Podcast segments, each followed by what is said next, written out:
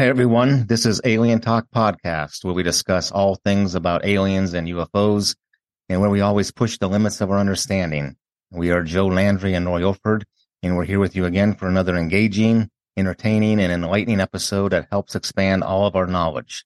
Thank you for joining us, and we're both here with you after having been to the Ancient Aliens Live in Phoenix, Arizona this past Thursday, January 26th, and having been able to hear a very interesting symposium we had a really nice time, and I, I think we took some pretty good notes, don't you, Laurie? Oh yeah, we we did get some pertinent information out of it. Um, the whole thing was, of course, recorded, so so we think it will probably be aired on a future episode of Ancient Aliens. Um, but we'll present what what we've learned from listening to those guys. You know, the regulars on the Ancient Alien series. Uh, you know, like Giorgio Tsoukalos, William Henry, David Childress, uh, Travis Taylor, and and Nick Pope. They were all there and th- there was a uh, a good bit mentioned about the great megalithic monuments like Puma Punku in Peru, the Giza pyramids, Baalbek in Lebanon. You know the, uh, but also about uh, how Skinwalker Ranch in Utah may actually hold secrets that may have something to do with advanced quantum physics research. So, um, some interesting keynotes that we uh, took away from it, and uh, and we'll cover a lot of it with you all um, uh, next time, which will be on February 12th. Uh, but first, there's a couple things you'd like to mention before we get further into the topic tonight. Um, we want to give once again a big thank you to Aaron Long for being a guest on our show to discuss ancient starships, uh, with special emphasis on the uh, visions of the prophet prophet Ezekiel. Um, this was our last episode, and uh, it uh, this was a great episode, by the way. And we've received a lot of positive feedback about it from a lot of you. And also, we want to announce that the Alien Talk podcast website is up and running. Uh, and if you enjoy the episodes we bring you each month, we ask that you check out alientalkpodcast.com and subscribe and you sign up for our newsletter. And by doing so, you will receive our monthly newsletter containing information information on uh, upcoming shows, guests, uh, appearances, uh, book releases, events that we'll be attending, etc. So, which we we will be sending out uh, hopefully on the first of every month. Yeah, and we just want to express our uh, appreciation to all of you who regularly tune in to this podcast and help keep it going. Uh, Laurie and I definitely hope that the website will serve as a way to better connect with all of you. Uh, of course, we still have our social media platforms, and we also can now be reached through email, uh, all of which can be found on the website. So today we're going to explore the occurrence of alien implants. And now, what exactly is that? Well, like anything else that's associated with aliens, uh, they're mysterious, elusive, and for the most part, unverifiable. Uh, some ufologists believe that foreign objects, whether they are devices or just pieces of something, uh, have been found to be placed inside of people, uh, people who claim to have been once abducted. Right. Uh, the people who report being abducted by extraterrestrials, that is, uh, and which is a close encounter of the fourth kind, well, sometimes complain about discomfort in certain parts of their bodies, such as in the back of the head or the back of their neck, um, in the earlobe or in a hand or even in a leg.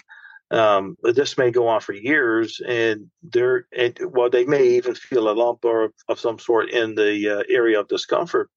Uh, some are even lodged within bones.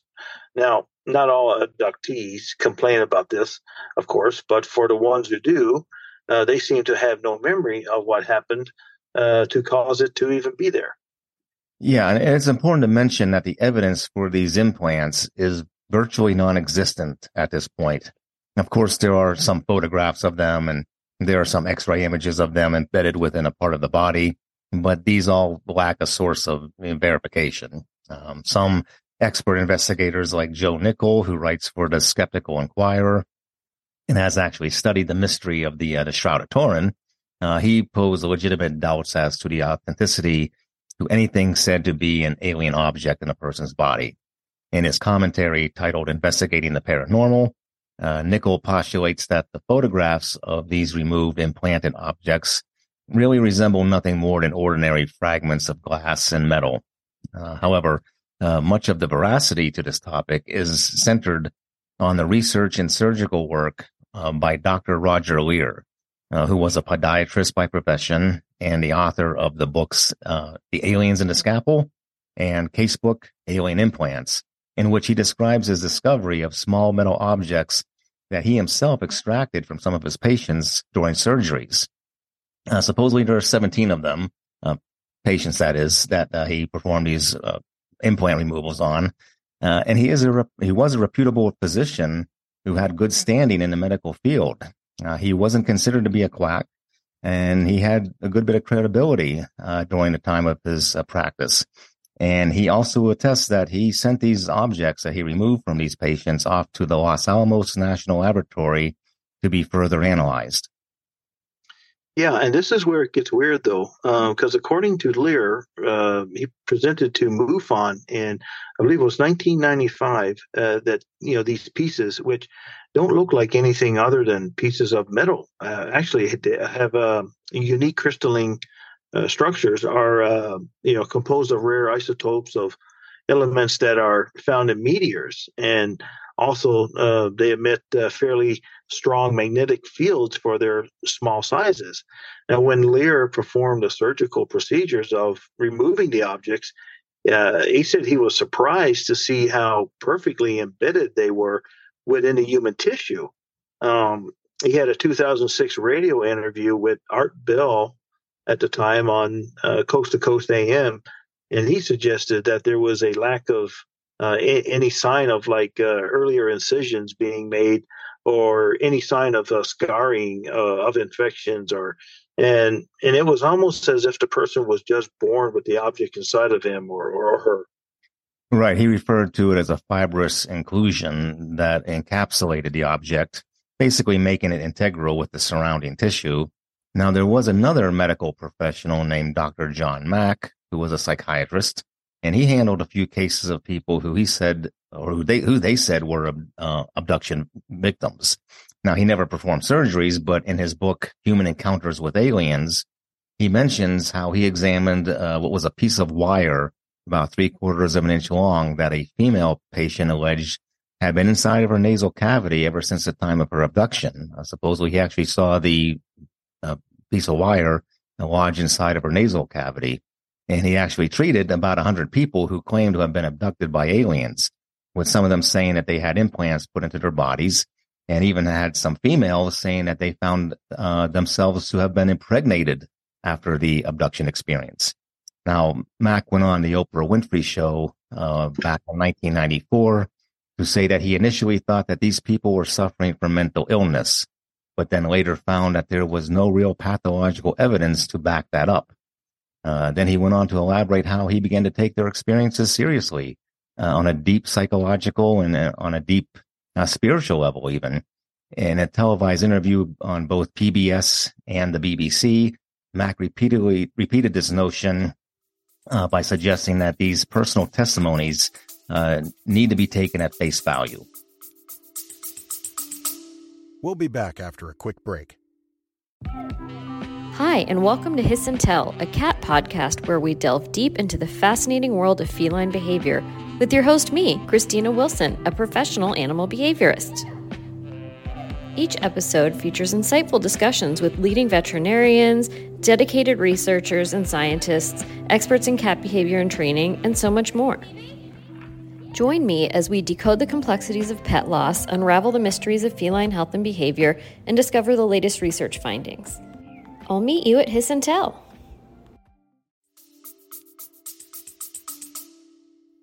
Yeah, I think Leir emphasized that uh, that same hypothesis, uh, especially since he himself was asserting that his patients had foreign objects within their bodies and he actually believed he had tangible proof of alien abductions, uh, and thus saying it was the smoking gun evidence.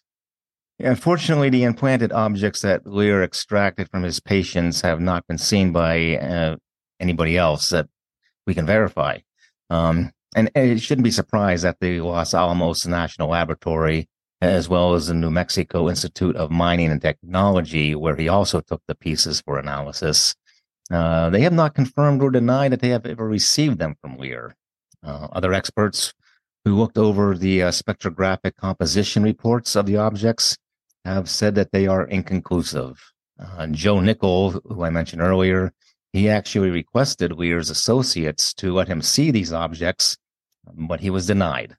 Now, going back to John Mack's studies of his patients, who he eventually deemed as being non pathological, um, it, brings me into recollection of an incident that I had many years ago when I responded to a residence for a domestic disturbance call where an elderly mother and her adult son were in a loud verbal altercation with one another. And I arrived there with another officer, and we saw them on the front patio, uh, kind of arguing with one another, and it looked like they were uh, not getting along. So we separated the two of them, and I told the mother to walk with me to the side of the house so that I could get her statement about what was going on. Now, it didn't take very long for me to realize that this lady had what we call SMI, serious mental illness. Uh, she began to tell me that her son had a hard time understanding what's happening with her and that he would become frustrated, angry, and exasperated with her. And this is this was what resulted in the two of them uh, yelling at one another and him saying that he didn't want to remain living at the house to help take care of her and she would berate him, saying that he lacks enlightenment and, and lacks, you know, a higher intellect.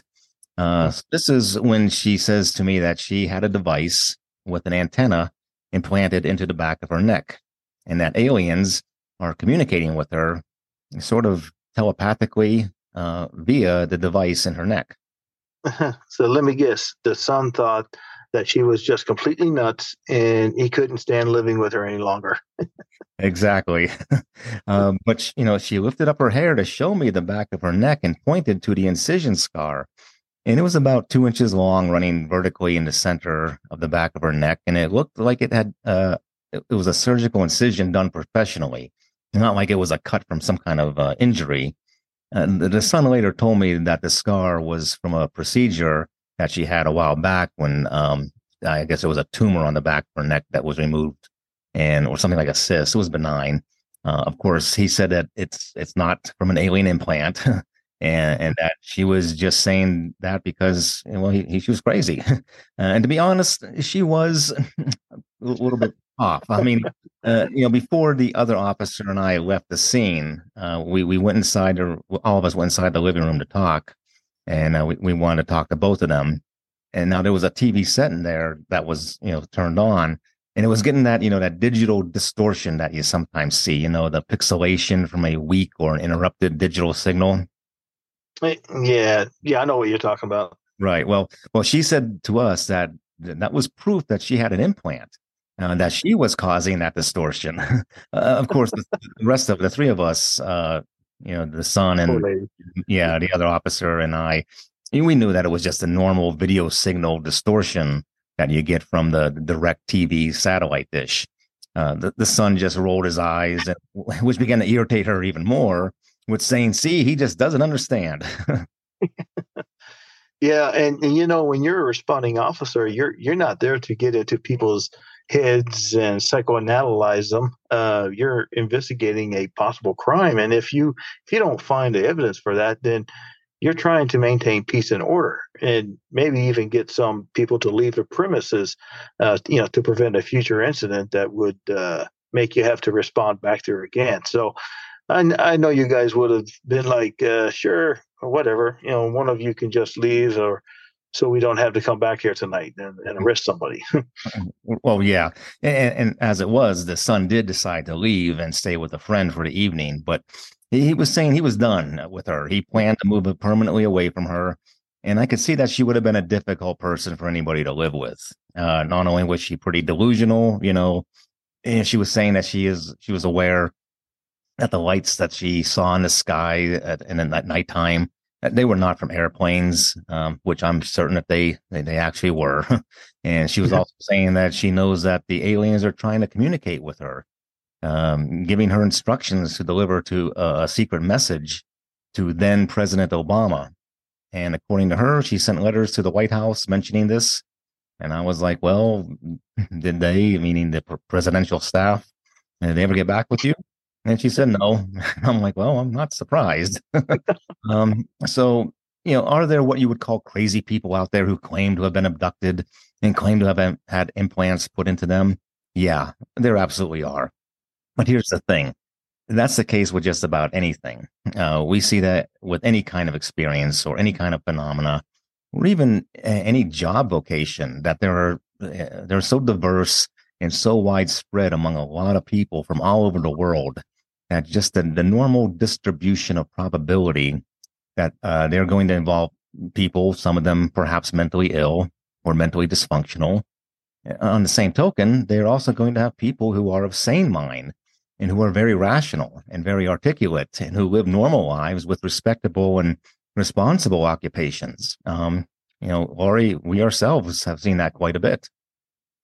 Oh yeah, um, well, just just like there are some people who say uh, they have had near death experiences or out of body experiences, and yeah.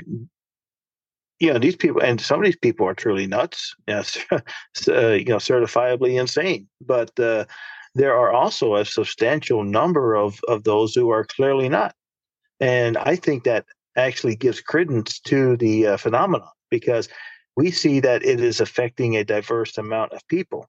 If it is truly occurring and occurring at a fairly regular and random way, then we would expect testimonies from people with a variety of backgrounds, and and that is indeed what we find in a, in and among all of the uh, reported cases. It's not just crazy people claiming this. Um, this same thing is true is true for for those who say find Jesus. yeah, I mean some of them are crazy, but also, um, you know, uh, a lot of them are not. Yeah, and this is actually a recurrent symbolism that has uh, been pretty well rooted within our psyches, uh, even as far back as antiquity. Uh, you know, these alien beings come here, and then they steal us. It has become and manifested in the literary tradition, and that we see in books and movies, you know, like The War of the Worlds and Orphans of the Sky, Invaders from Mars, Cocoon, um, Close Encounters of the Third Kind, Invasion of the Body Snatchers, and you know, of course, we can't forget Fire in the Sky, the the Travis Walton story that shocked everyone. The abduction typology works on a very primal level, and it has always been alluded to in our oral tra- traditions. Now, you know, Carl Sagan, uh, he was a, a, renowned physicist who was, he was quite outspoken in his assertions on the possibility of the existence of intelligent extraterrestrial life. But he was also a skeptic of alien abductions. And in his book, The Demon Haunted World Science as a Candle in the Dark, he explains that such accounts do not uh, hold up to critical analysis. And he has often pointed out how the tests and experiments that are said to have been done by the aliens uh, have been carried out on people are, are too crude and seem to be unnecessarily intrusive, you know, with the mention of brutish instruments. Um, and he asserts that even we, you know, with our own medical technology, are able to learn about organisms by merely studying their genes and by doing so humanely without inflicting pain or assault. Um, and these uh, this advanced extraterrestrial uh, race of um, abductors should be able to do the same. Um, yet, you know, uh, there is a, a, documentary that came out a few years ago, and it covered a case uh, about an implanted object being surgically removed from someone's leg. Isn't that right, Laurie? Yeah, it's uh, called Patient 17, and uh, some of y'all may have seen it, but it was done in 2014, and it's about Roger Leir and one of his patients who had a small piece of metal lodged in the calf of his right leg. Um, it was supposedly about his 17th patient who had a so called alien implant removed. So the guy, and he wasn't identified by name, uh, only as patient 17, I believe, uh, said that he was abducted and believed that uh, the metal was embedded under the uh, uh, subcutaneous, uh, the subcutaneous skin layer in his calf, and had been there for I think over ten years. He said it's kind of like um, you know what you would see with a typical TB test when they put the little needle underneath your skin and it bubbles up the skin, but then it you know goes back down. But um, but it did show up on uh, X-ray and ultrasound as well, and they they did show the surgical removal of of what was a very thin sliver of uh, dark metal from his leg, um, about the size of a grain of rice, I, I would say. Uh, but in the movie, the, the narrator, Jeremy Corbell, asked Leir and other physicians about the possibility of it being alien nan- uh, uh, nanotechnology, like a tiny microchip. They all seem skeptical, thinking it was most likely something lodged up in the patient's leg without him knowing about it, meaning something from from here on Earth. Um, it, even the patient is, is, or he's not too sure, thinking that it could have been something from when he, you know, he was a kid in his childhood. Yeah, we've all heard about so-called nanotechnology, uh, which is a higher scale of microtechnology uh, that employs devices that are so tiny that they are sized at one billionth of a meter. Uh, micro devices, of course, would be those that are one millionth of a meter. So it's been put forward that circuit chips that are on such a small scale uh, can be inserted uh, uh, into the human body so as to possibly be, you know, neuro devices that interface with the human brain. Now, we, we've all heard that mentioned before. And, even if we're not at the point uh, for such a thing to be implemented uh, at this time, we certainly encounter these circuit chips every day uh, with our with all of our computers, uh, mobile devices, uh, smartphones. I mean, even smart cell phone wristwatches, uh, all of that. Very small devices that do amazing computational capability. So we we know that nanotechnology does indeed exist. Yeah, and this documentary, the uh, Patient 17, seems to support the uh, idea that circuit chips can be inserted into the human body. Um, in one part, it suggested that alien beings might be alien gangsters wanting to manipulate and control us. Um, they will do what they want because simply they can. um, they don't care about how you feel and are not there to give you a cure for cancer or anything like that. And this patient said that yeah, he was able to break out of that trance and he wanted to attack his abductors. And he claims that there was two occasions where he was abducted twice and it happened in Las Vegas and uh, and that these beings uh, will violate you and use fear as their tactic to kidnap slash uh, abduct you. And he does not want to experience another abduction ever again, is what he said. He said that twice was enough, it was more than enough. And even though a piece was removed from him, he still believes that the possibility exists that, you know, he still may have uh, this tagging. He still may have stuff in or objects inside of him that, you know, he, he's not aware of. So, it, but I mean, the guy comes across as a very normal, humble, and sensible guy. Um, he seems genuine, not someone looking for attention, but just wanting to get that object out of his leg. Now, I thought it was interesting when uh, Jeremy Corbell asked asked him that if this piece of metal is found to be from outer space, will it affect his Christian faith? And he was hoping it was a piece of rock. But if it is from space, then it blows everything he believed out of the water, and that it could very well uh, shake the foundation of his faith, according to him. Hmm. Yeah, interesting. Um, yeah, and you know, after it's removed, Leir and his patient, uh, patient 17, decide to take it to Seals Laboratory in El Segundo, California, for examination under an electron microscope or scanning electron microscope, and, and also to be analyzed by spectroscopy. And what they find is number one, and that the, it is attached to the nerve endings in the sample of subcutaneous skin tissue, uh, which is like it was uh, somehow connected. it wasn't just lodged in there; it was like actually um, wired into the skin. And two, that it was composed of 36 different elements. Now, there was a material scientist named Stephen Colbern who worked at Seals Laboratory, and he comments that this is very strange, as most alloys are only a mixture of about three to five elements. And that is even more bizarre that it was extracted from a, a human leg. Uh, there was another scientist on the, the documentary, a nanophysicist named uh, Christopher. Um, and he said that the isotopic ratio of zinc uh, 64 to zinc 66 was off by more than 2% of what is found in nature. And he said this led him to believe that it was indeed not from our planet.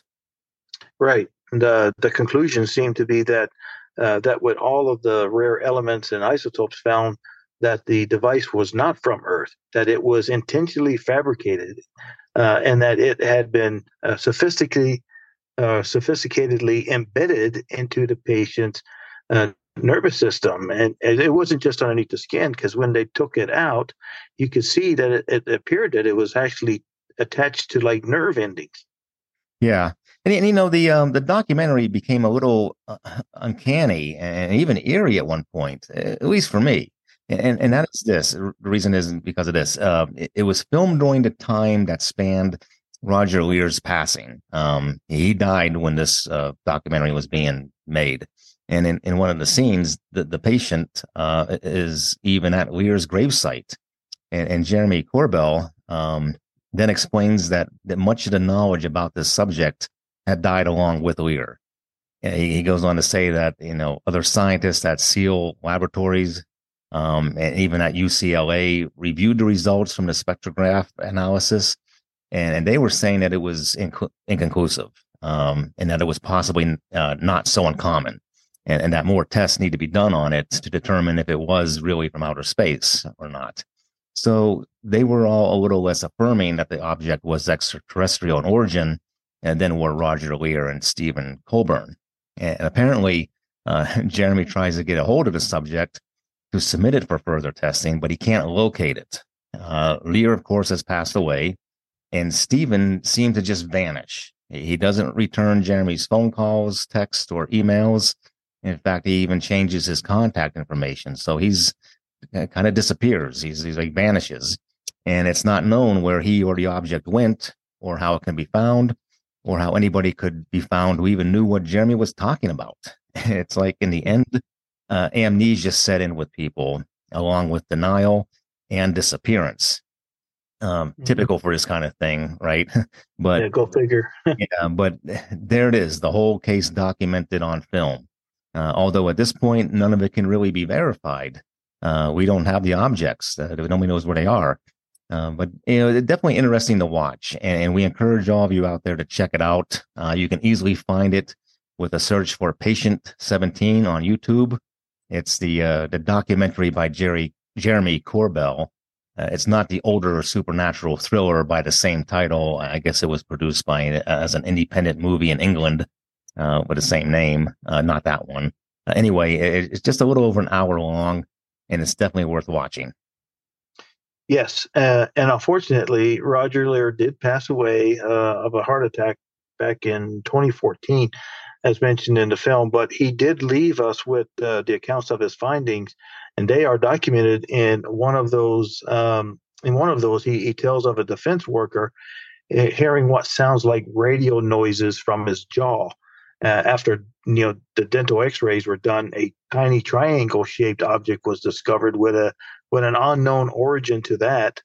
And another story is that of a boy uh, seeing a glowing object one night in the sky, but years later, doctors discover an unknown metal object that was uh, down deep uh, and underneath the skin. Um, and there's a, a, story after, I mean, there's story after story about these uh, implants. Uh, just as there are story after stories about alien abductions. And I, I, think it's time for the mainstream scientists and the, the government to take these things seriously. Um, I mean, we did an episode, I guess, a little over a year now, a year ago now, where you know we mentioned how abductions may be similar to, uh, I get. Um, marine biologist taking sharks. The uh, the fish is swimming along, minding its own business, when you know all of a sudden it is taken against its will out of its environment aboard a, a strange vessel, and it gasps for air and is scared to bits and doesn't know what to do and is about to pass out, and sometimes they do pass out, um, only to wake up later back in their safe and familiar environment. But you know, it, it doesn't have a clue that there is now something attached to it, uh, tracking its every move. So, could it be that this is the same type of process done by alien races who are much more advanced than us?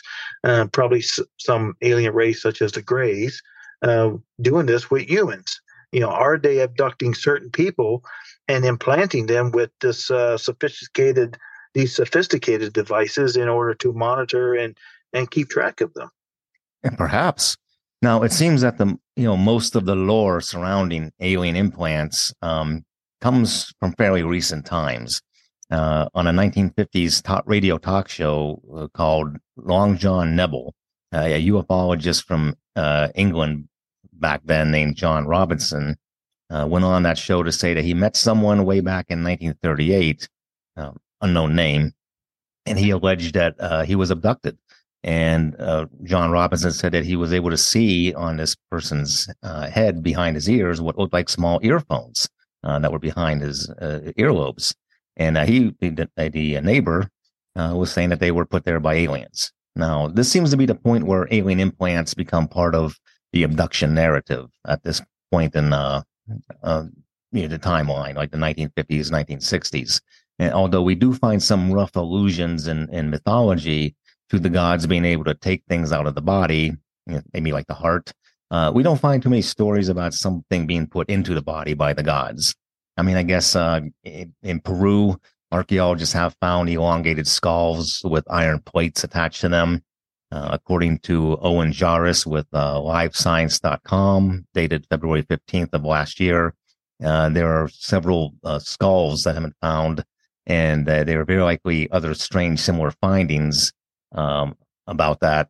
And these skulls have what look like uh, plates of iron embedded into them. And it's not known if they were embedded into the skulls while the person was alive or if that was done after the body decomposed. Um, but there, there's most likely um, strange, similar findings elsewhere, but we don't read about them in any of the ancient texts. But none of them really have come to the surface. Yeah, well, um, I mean, well, we know. I mean, we we actually humans can actually put uh, implants inside of people. I mean, you have breast implants, you have uh, pacemakers that we can put in people, and so if we can do things like that, um, you know, we can even put stents in and you know save us from having heart attacks. And so, if we can do that at the uh, technological level that we are right now, then of course there's some advanced civilization out there, by maybe light years in advance uh, technologically uh, over us. Well, it can you know put these small little micro chip type uh, implants into us and, and monitor us without us knowing. Uh, they they act on a on a different level and, and in a different realm. And yeah, if these objects uh, are, or devices are, I mean, they're very small, and you know they're like a grain of rice or even smaller. So it could be that people back then, as you were saying, I mean, they weren't aware of anything being implanted. Um, you know, even today, they're not always aware. Uh, they just feel this little thing in their, you know, like we said earlier in the in the uh, in the podcast, they just feel this little lump somewhere on their body. And maybe if they experience some kind of physical, you know, discomfort, that they would, you know, have just written it off as a witchcraft or a curse or probably even a demon back then. Um, it may be that it, it, wasn't until modern techniques and, and modern surgeries where uh, were employed to be able to locate them and remove them. Um, but like you said, there are allusions to such a thing. The the part in Genesis where, uh, for example, God takes a rib from Adam in chapter two, verse twenty-one, and then uh, the mark that he puts on uh, Cain's forehead. That's in uh, Genesis chapter four, verse fifteen. Um, so I mean, not really implants, but uh, I I don't know for sure, but you know, illustration of God you know touching the body of a human and and doing what uh, what God does. So yeah, and, and, even in Genesis 32, 25, you know, where Yahweh touches Jacob's thigh, causing it to be dislocated. It's similar in tone. It, it's not saying an implant, but it's just kind of that similar, you know, God touching the body and and causing a, a an effect. Um, and there are plenty of tales about potions and elixirs uh, that are consumed and can induce magical powers and alter the body, you know, as in shape shifting, uh, mm-hmm. as well as spells and incantations, but nothing really about implants. Uh, you know, perhaps a little in Norse mythology with um, the Skidbladnir, which is uh, Frey's ship uh, that he could make small enough to fit into his cloak. And then there's the uh, Draupnir, which is Odin's armband, or that it magically forms uh, eight golden rings every eighth night And I'm sure there are other um, some other elements that can be found among cultures of the world. Uh, so while we do have a good bit that does hint at abductions in the distant past, there doesn't seem to be as much about bodily implants. Well, there may be something out there somewhere. Uh, we just haven't found it yet. You know, I I'm reminded of the uh, Android Data in uh, Star Trek: The Next Generation. Whenever thinking about you know an implanted chip, you know, because I often wonder if humans were at one time similar to Data. Um, I mean, not the same in intelligence or strength, because I mean he's a he's an android, but but in the emotions, like Data was a he was an android who wanted to be human, and he had an emotion chip uh, put put in there by his creator.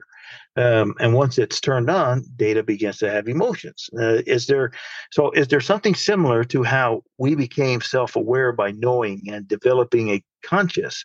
Uh, like was was the Garden of Eden that very process that created the human race to think on their own and to have these emotions and, and to create religion and establish uh, these civilizations, um, the species that we are today. So are the gods holding back special wisdom from us, such as only, you know, allowing us to only be able to use, say, uh, the 10% of our brain?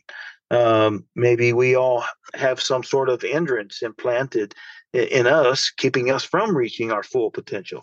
So, whatever it was, it was uh, um, most likely during the uh, Tower of Babel when, you know, where the Lord confused us by altering our language. So, yeah, and that that that story may very well be the connection between modern day uh, accounts of alien implants and the uh, ancient traditions. The idea that the gods have power over us to, to do this power we don't possess.